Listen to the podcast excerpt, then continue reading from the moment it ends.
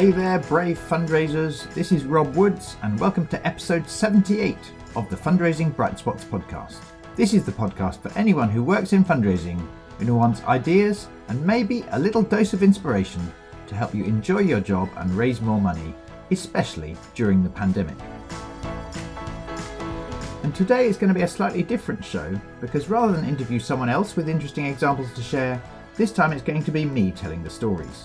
I'm going to share with you part of a talk I did at my quarterly Breakfast Club for Fundraising Leaders back in June 2021, which is now one of the resources in the leadership track of our Brightspot Members Club.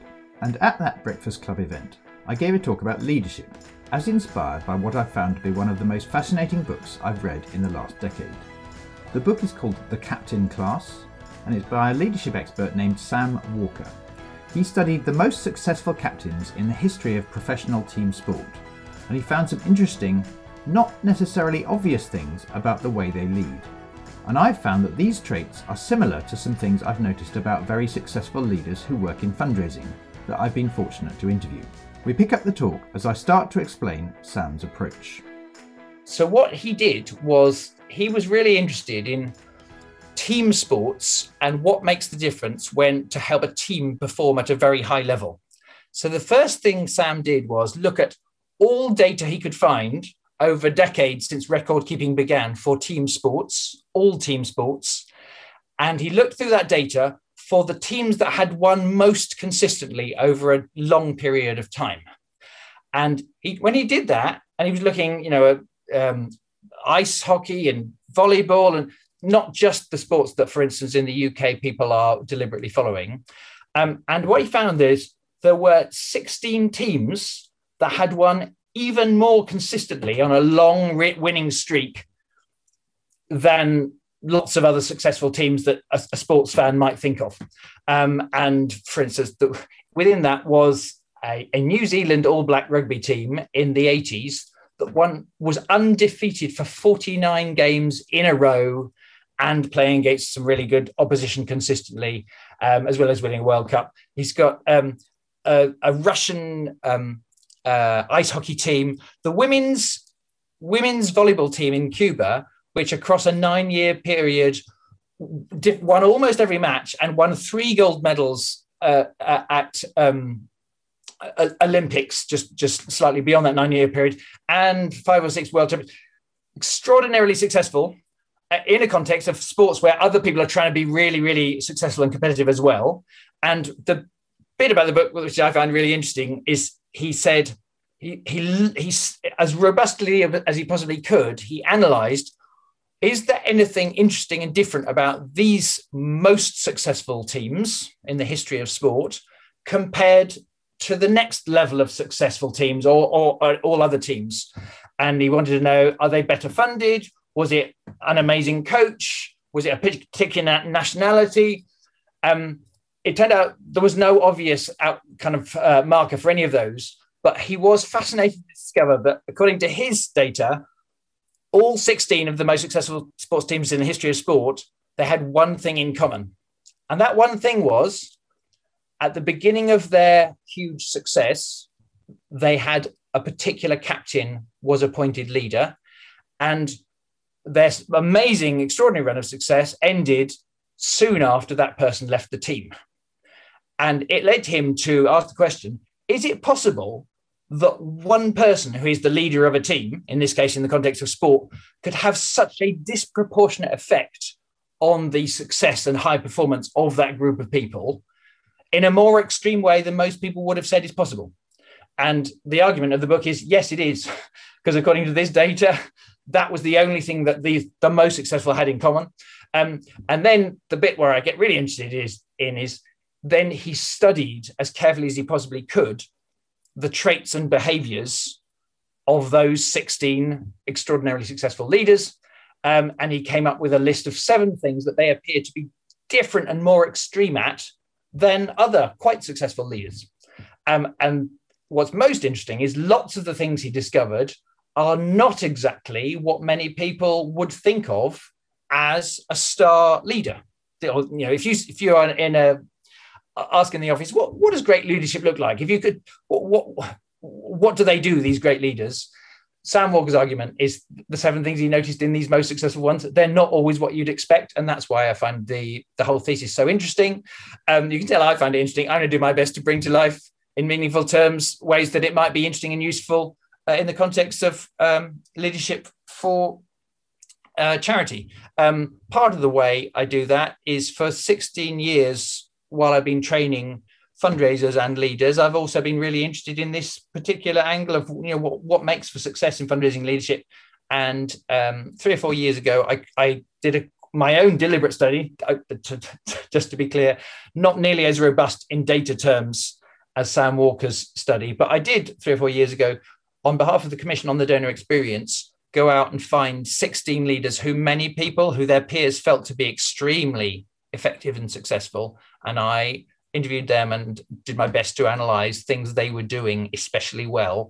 So it's not as robust as the other, but to try to bring to life Sam's ideas, I'm going to take some of the research I've done and interviews I've done in working with fundraising leaders over the last 16 years, including, for instance, in that research study I did.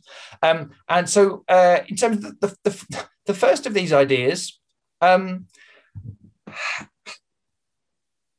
I think many of us, because of literature and just because of common sense, we have a sense that what really brilliant leaders do, one of the things they're able to do is inspire us, for instance, with an amazing speech. So whether you're talking about Churchillian speeches about we will fight them on the beaches and how, you know, the narrative in the UK that was part of the thing that steeled a nation's resolve to hang in there, and that's part of what won the war. Or if you're looking at Shakespeare, Henry V, Battle of Agincourt speech, "We happy few," and that's what part of how he inspired a small band of men to fight brilliantly and win that battle. Not everybody, but many people have a sense that an important thing leaders do is, you know, they're able to move us with their words. Certainly, if you watch any Hollywood film about sport and many other kinds of leadership, that's one of the things they do. There's a rabble-rousing speech. And the findings of Sam Walker are really strong. Not one of the 16 most successful team sport captains in the history of sport, not one of them did rabble-rousing speeches. It just wasn't their style. Push come to shove, they would try, but almost always they just wouldn't give any time or attention to going to the front of the room in the locker room and doing a speech. It wasn't how they communicated. So what Sam Walker found is they had a very different approach to communication, which was regular, consistent, but low-key, practical communication, relentlessly checking in with their team. Interestingly, sometimes with words, but sometimes just with a pat on the back or a look or a smile. And this was far more obvious than any sign of heroic, charismatic speeches. And in fundraising, I'm not saying if you're good at doing a presentation over Zoom to help your team, that's a bad thing. It can only be a good thing as well. But I'm saying if you struggle with that, or if it's not your first instinct, it really doesn't matter, because these very successful 16 leaders didn't do it at all. And just one of many examples of successful leaders I've had the good fortune to interview over the years. Episode 23 of my podcast, when I interviewed Paul McKenzie, this comes across really strongly. This was about, I can't remember, it might have been May or June of 2020. And I was talking to him as a leader of a team, because I'd heard that his team at DePaul UK were doing amazingly well. And I wanted his take on how he was doing leadership and solving those many challenges. And his first main point was, above all, I just care. I'm so desperately caring about my team. That's my most important priority. I know I've got to raise money, but the first thing I worry about and the last thing I worry about at night is, are my team okay? And what can I possibly do to help them be okay? And then secondly, I said, do you sort of do a one-off kind of talk to them, or did you do that at any point? He said, no, it's just I'm checking in as often as I possibly can. And when I can't, or when people might feel like I'm being a bit overkill, if he's worried about someone in his team, he would set them up with a buddy in the team so that everyone was checking in regularly to check. So again, not in an over-invasive way, but so that this constant flow of communication between members of the team, checking that we're doing okay, we're getting re-inspired by people who are doing well or got something to share, and we are sending the signal to those who are struggling somewhat for whatever reason that we care and that they're safe, and we'll do our utmost to help them be well and succeed. So that was a parallel I've seen in other leaders as well. And the message is, it's okay if you're not given to speeches. Don't feel bad about it. It's one of the least important things in my view. I remembered that one of the key leaders in the book is called Tim Duncan, and he's from a very successful basketball team. I think they're called the San Antonio Spurs. And from the outside, none of the journalists or most of the fans saw him as a very good leader at all. He was, fairly surly when the journalists talked to him. They never saw him string more than 6 words together when talking to the team. But he would just, when it was analysed, his leadership style, he was very regularly checking in with people, but a lot of it was non-verbal. It was literally just a raised eyebrow or a smile to people. And so I would add to this consistent low-key practical communication, this notion of it being, some of it is non-verbal. Now, I know that's harder on Zoom, and I appreciate that. But Rupa Day mentioned her example earlier. Hey there, it's Rob. And I want to jump in briefly to explain one thing to help you make sense of my next example, which is that earlier in our Breakfast Club event, we held a leaders panel during which one of the panel members, a fantastic fundraiser named Rupa De Amin, had shared an example of something she had done for her team 3 months earlier. The gist of it is that in March 2021, on the anniversary of the first lockdown, she held a special team meeting over Zoom, and in advance of the meeting, she went the extra mile to prepare a way to show how much she appreciated her team's hard work and commitment in that crazy year. She explained to our audience that rather than just say how much she appreciated her team through words, she had sent them each a special package containing a fancy cocktail from a fabulous restaurant called Dishoom, which they all opened at the same time in the team meeting. So, back to my main presentation as I talk about this idea.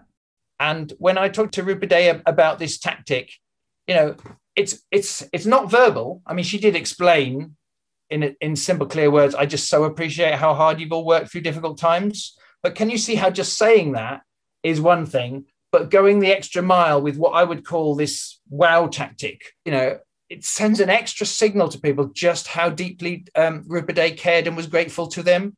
And she mentioned to me that members of her team for weeks after, she felt an extra energy when they were in Zoom meetings and so on, because she'd gone the extra mile to show how much she cared about them.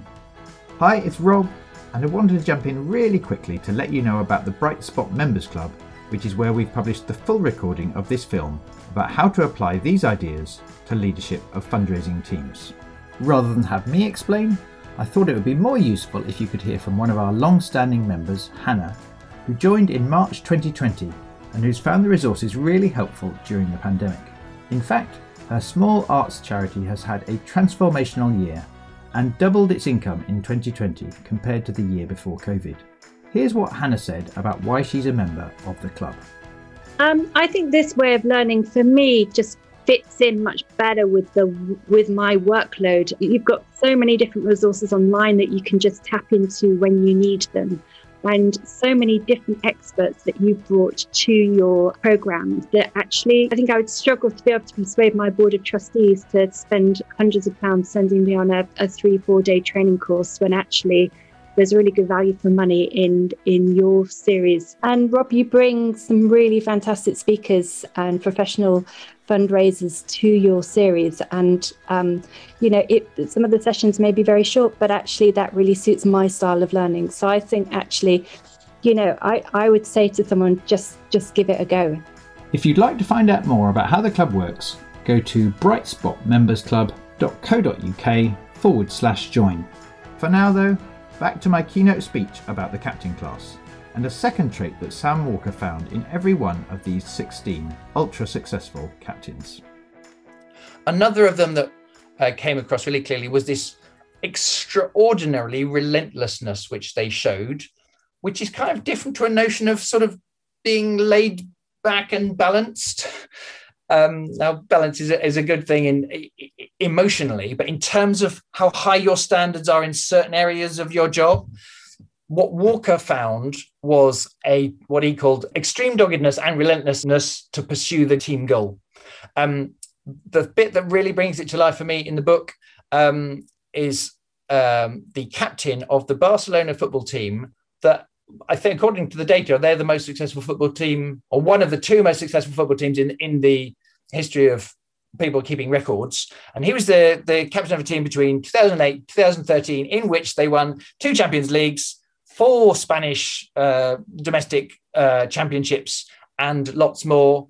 I appreciate some of you may not care about things, but those kinds of things, but I'm just doing my best to show this is a phenomenal level of success at a thing where lots of other people all around the world are busting their gut to win as well. They utterly dominated. And Puyol was the captain for that extraordinarily successful period. And what was he doing? How did he, if we believe it, how did he help his team punch at such a high level and consistently? And the bit in the book that stands out is they conducted various interviews with his teammates, and invariably when their teammate tells them about what Puyol was like, they would always basically give a variation on this story. They would say, we were winning 8-0 against a fairly mediocre team, and it was the last 4 minutes of the game, and Puyol ran from defence the length of the field in order to take the throw-in. That's just how much he cared. He just never let up, ever. And another really well-documented one was when the team were winning 5-0 in a particular match, and 2 of Puyol's teammates were celebrating after their 5th goal. And again, he ran the length of the pitch to stop them celebrating, A, because he felt it was disrespectful, but B, just as a person determined to win, he didn't want it to give the opposition any excuse to find an extra motivation to come back at them. And this is, again, in the last 10 minutes. Now, many, I think even sports fans who love winning, want their team to win as well as they can, most people would say that's a bit extreme. Like, it's clearly the game was already won. And all of these examples show Puyol wasn't the most naturally talented player, but he was more determined and more relentless than anyone else they knew. And I'm getting to the punchline in a moment to help you see why this is useful in fundraising leadership. When they interviewed him, he said, "Do you know how hard it is in the 85th minute when everyone's exhausted, even professional athletes, to have everyone, all 11 of you, still performing at 100% level? That's really hard. In fact, most teams don't manage it. But I like to think our team did achieve that level of effort, and that's why we won. And we tended to have an output greater than the sum of our parts." And to cast light on how hard this is to do and why Puyol's method works, I don't know if you've ever heard of some work by a guy called Max Ringelmann. He was an engineer in France in the 20th century. And until this time, broadly, the received view about teamwork was, if you want to create more output from a group of individuals, add more people in, and it won't just be addition of effort, but the output of effort will multiply. More people multiplies effort. Now, if you pause to think about it, does that really make sense? Anyway, Max Ringelmann proved that it doesn't make sense. And the way he did it was with a study which became quite famous at the time, whereby he would get people doing a tug of war, and he would gradually add more people into the pulling on the rope, and he would measure how much effort they were putting in, therefore how much force was being pulled. And what he found was the more people you add, the lower, obviously overall the effort, the output goes up. But per person, the average output goes down. Basically, more participants, effort per participant goes down. And he found, he did it in lots of other studies, and it's been replicated in the last 20 or 30 years, various studies. They do a study where they get you, sounds a bit odd, but they get you shouting as loudly as you can in a room, and they measure how loudly you're shouting. And then they see what happens to your effort level when you add more people into the room. And they found the more people you add into that shouty room experiment, effort per person goes down by 20%, depending, each extra person added. And Ringelmann called this phenomenon social loafing. And what various people have found is it's much more common. Social loafing is a much more common thing of, you know, the human condition than we might initially realize.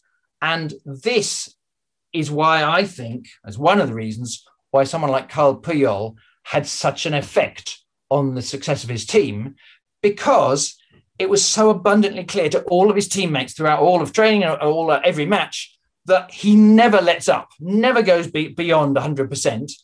When there is a person who's doing that and they care about you, it sends a signal to you to not socially loaf and just ease off a bit, ease off by 20% when you're exhausted. In fact, scientists have found it as well in the shouty room experiment. If the only antidote to it is if you pair someone with someone and you tell them that their partner is a high effort performer, when you do that, both people perform at a high level rather than drop by 20%. So I think that's a key thing that comes out in the book as to how Puyol got everybody becoming greater than the sum of the parts rather than ease off a bit.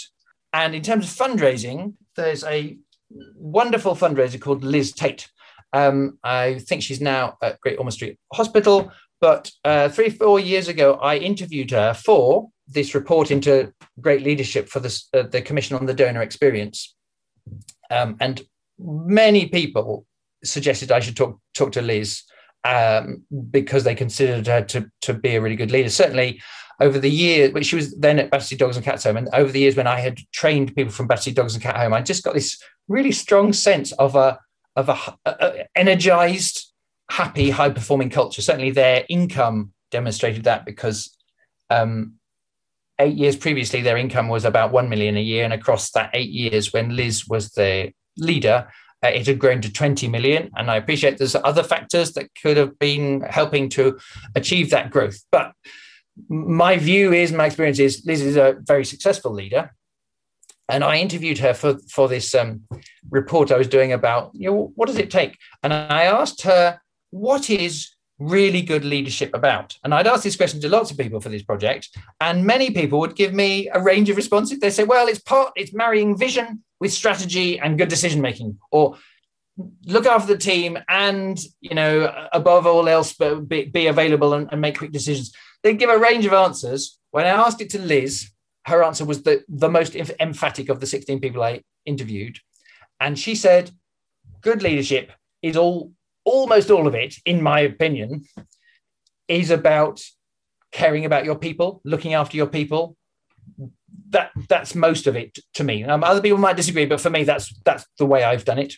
And when I said, okay, and you know, what does that mean to you? How it sounds like you care a great deal about your people.